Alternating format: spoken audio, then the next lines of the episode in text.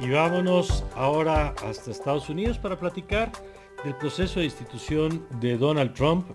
Y no, no es un programa grabado. Es la segunda vez que hablamos del proceso de institución de Donald Trump con Sabrina Rodríguez, corresponsal eh, de político.com. Y aquí me da mucho gusto saludar eh, en este año. Sabrina, ¿cómo estás? Muy buen día. Hola Mario, muy buen día. No, feliz de estar contigo y no puedo creer que estamos hablando sobre esto otra vez. A ver si la segunda es la buena. Eh, es increíble de entrada porque como periodista estar narrando la historia, ¿no? De entrada un proceso que ya habíamos visto, el de William Clinton hace algunos años, eh, el de Nixon y ahora, eh, ya en los tiempos recientes, pues el segundo de Donald Trump. Y te pregunto, Sabrina, ¿Qué ves diferente de este proceso al proceso anterior de Donald Trump? Bueno, primero que nada, lo, rápido que ha sido. O sea, primero que nada que tenemos un presidente nuevo en menos de una semana. Entonces, ver lo rápido que se ha hecho ese proceso en la Cámara de Representantes ha sido impactante, la verdad, porque sabiendo las reacciones que hubieron a el ataque en el Capitolio la semana pasada, que pudieron hacer este proceso tan rápido en la Cámara de Representantes. y encima de eso es ver que esta va a ser el este va a ser el juicio político más bipartidista que ha habido en la historia. Vimos que el inicio del proceso, que fue el voto ayer en la Cámara de Representantes, hubieron 10 republicanos que votaron a favor, que será, o sea, hay cientos de republicanos en Washington, pero ver que hay 10 que decidieron votar a favor sí fue una cosa histórica. Y esto que nos estás contando, ¿cómo se ve para el Senado? Porque sabemos que eh, al final de cuentas los demócratas tienen la mayoría, eh, por supuesto está esto inusual que apuntas del voto de los 10 republicanos, pero se requiere, si no me equivoco, dos terceras partes del Senado para la destitución eh, y en ese sentido, pues el voto de los republicanos es la clave. ¿Cómo estás percibiendo el debate dentro de ese partido? Sí, en este momento está muy difícil pensar que van a haber suficientes votos en el Senado para de verdad condenar a Trump.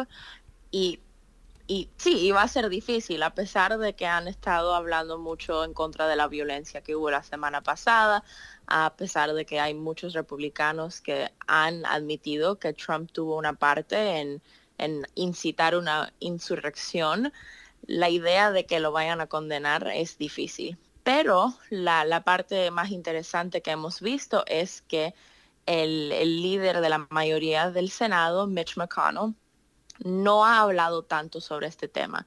Cuando vimos el primer proceso, uh, juicio político, vimos que él estaba súper en contra y, habló con republicanos y les, o sea, les habló muchísimo de no votar. En esta situación parece que él está listo para hacer el proceso y puede ver con, la, con el hecho de que la relación entre él y Trump está al, bueno, no se hablan. Entonces, hmm. esa parte se presta para un proceso bien interesante. Sabrina, buenos días. Te saluda Alexia Guindy.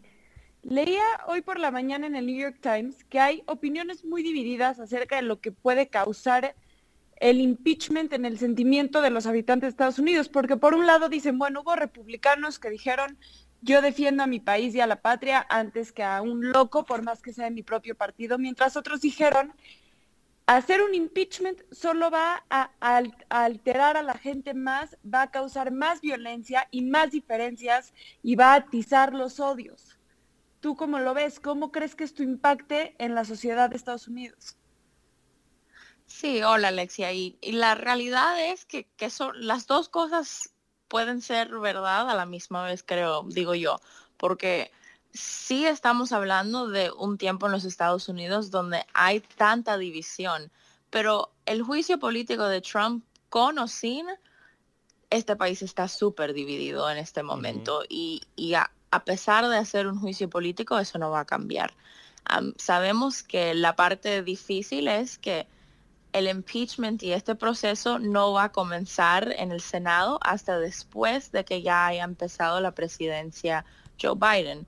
Entonces, la única parte aquí que sí va a ser más difícil es él quiere empezar su presidencia naturalmente con una agenda con el Congreso para empezar a hacer legislación, hacer cambios, hacer todas las cosas que prometió y si hacen el proceso del juicio político en el Senado, que es lo que van a hacer, no van a poder hacer eso. O sea, toda la atención, todo el enfoque va a estar en eso, que va a complicar, o sea, los demócratas poder empezar a hacer lo que quieren hacer con la presidencia. Ahora, pareciera que de pronto los más interesados, justo en lo que acabas de señalar, ya fuera de la presidencia, pareciera que los que más ganarían en caso del juicio eh, son los republicanos, pensando en que no haya, decíamos, en este reality show de los últimos cuatro años allá en la Casa Blanca, parece que los primeros interesados en que no haya una segunda temporada son los propios republicanos, ¿no? Es decir, quitarse la sombra de un Trump 2024.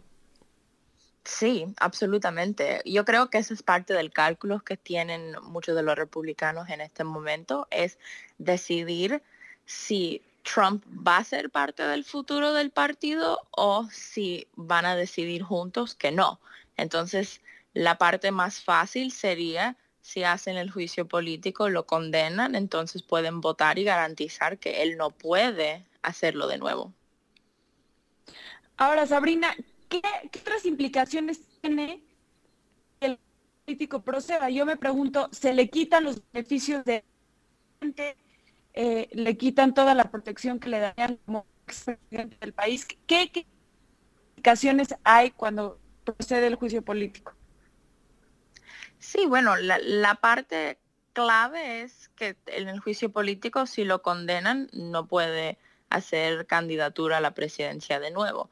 Entonces, más allá de eso, es que lo que ya estamos viendo en verdad después del ataque en el Capitolio es que él no tiene el respaldo de tantas personas ya, no tiene, hay muchas compañías que ya no quieren asociarse con la asociación de Trump, no quieren asociarse con la familia de él. También esto está impactando la, la carrera de los hijos. Por ejemplo, la hija Ivanka Trump se ha pensado por tiempo que ella quiere involucrarse en política, que se iba a mudar a Miami y quería ser en la Florida senadora. Entonces todo eso ahora está complicando esa parte, pero el juicio político se va a, va a demorar tiempo, es inevitable, especialmente en el Senado con los republicanos, pero de verdad puede ser un fin a Trump oficialmente, porque naturalmente hay millones de personas que votaron por él, hay millones de personas que lo apoyan y eso no va a cambiar.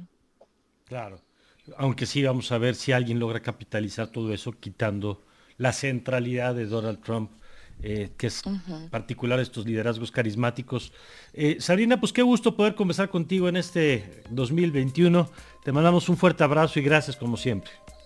Sí, un abrazo, gracias. Gracias, Sabrina Rodríguez. Usted la puede seguir en Twitter como Sabro de 1, 2, 3 y por supuesto seguir lo que publica político.com, que es uno de los portales de referencia para entender lo que ocurre allá en Washington. Vamos a un corte cuando son las 7.38 y enseguida regresamos.